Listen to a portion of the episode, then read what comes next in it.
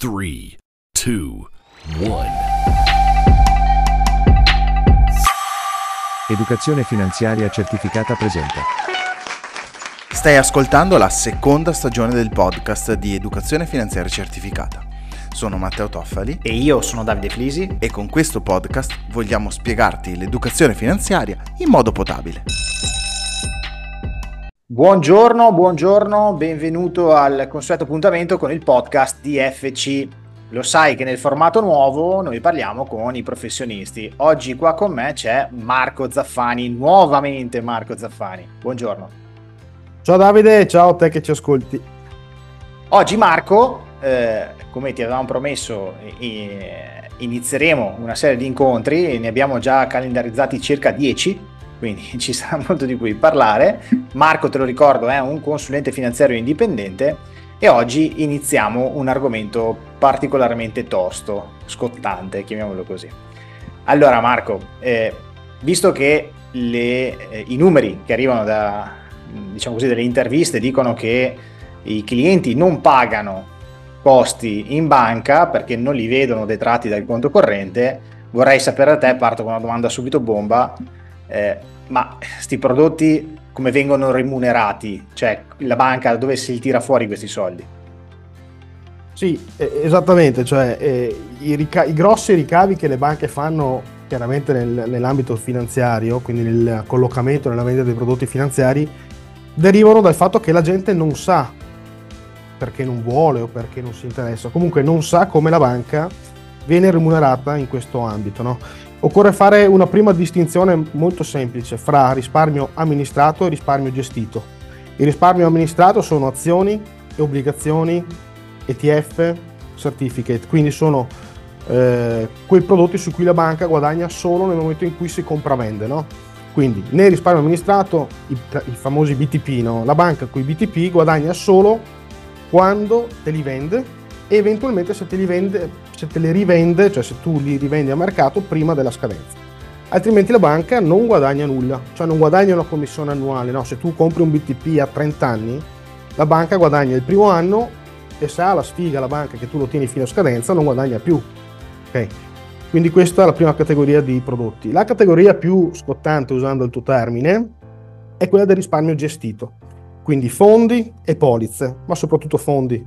Anche se in realtà le polizze anche in banca ultimamente, lo sai meglio tu di me Davide, vengono ipervendute.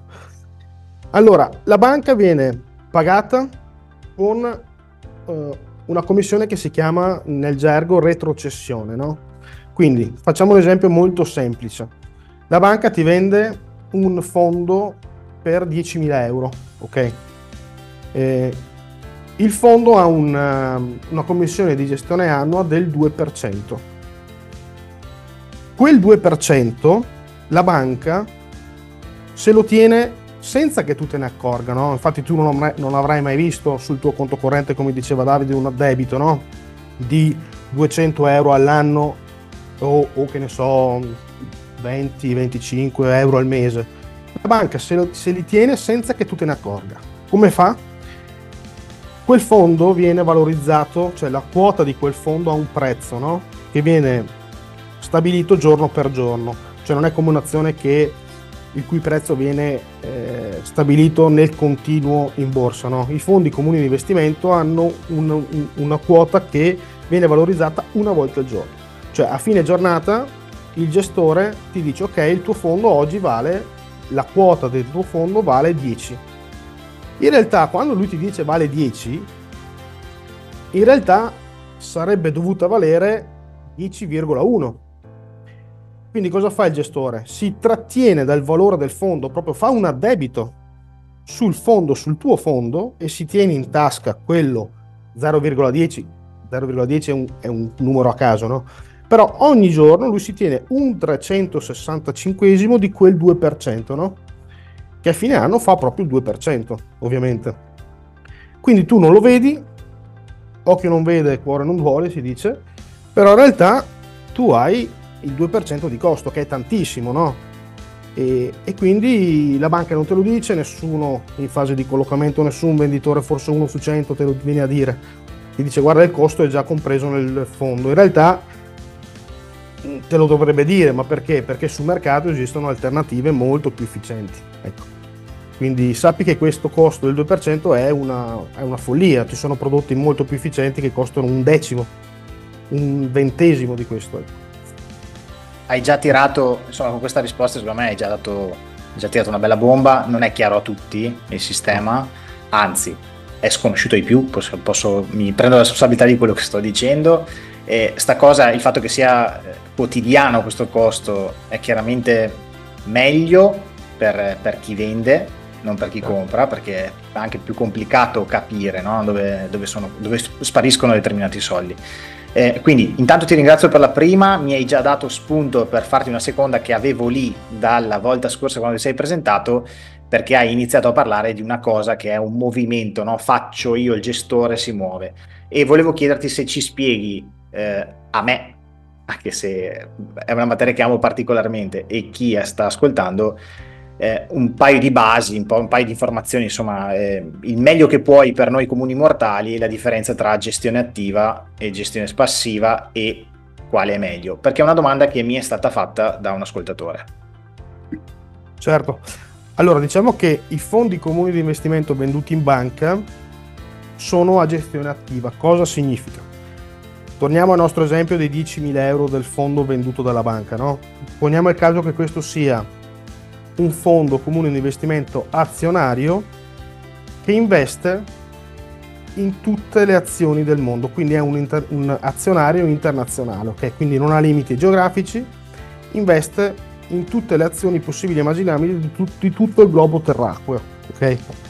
E il gestore, essendo questo un, un, fondo a gestione attiva, cosa vuol dire gestione attiva? Che c'è un gestore che sceglie fra le migliaia di azioni presenti nel mondo, in tutte le borse di tutto il mondo, quindi paesi emergenti e sviluppati, un gestore sceglie quelle che secondo lui sono le migliori, cioè compra quelle che secondo lui sono sottovalutate quindi che presentano delle prospettive di crescita secondo lui interessanti e vende quel, la faccio molto semplice, però vabbè, nel concreto è più o meno così. No, vende devi, quelle che secondo lui devi chiaro. farla semplice, eh? perché qua certo. noi parliamo potabile per tutti, è il più semplice certo. possibile. Certo. Quindi compra quelle che secondo lui vanno comprate perché andranno su e vende quelle che secondo lui sono sopravvalutate perché andranno giù. Okay? E, e, questo mh, mm, e con questa bugia, eh, nel senso lui fa questo perché ti sta raccontando una bugia, no? Eh, Tony Robbins, che vabbè, faccio un piccolo, una piccola digressione letteraria, no? Nel 2013 Tony Robbins, che è un, è un motivatore americano, ma anche un businessman, un uomo di finanza, ha scritto un libro che si chiama Money Master the Game, cioè tradotto significa soldi domina il gioco. E nel capitolo 2.1 lui, il, t- il titolo di questo capitolo è Mito numero 1, la bugia da 13 mila miliardi di dollari, investi con noi, batteremo il mercato. Cioè, il gestore ti sta raccontando una bugia, ossia ti dice guarda, mi paghi il 2%, il 3%, anche il 4%, non faccio nomi e cognomi, ma ci sono fondi che costano anche il 4%.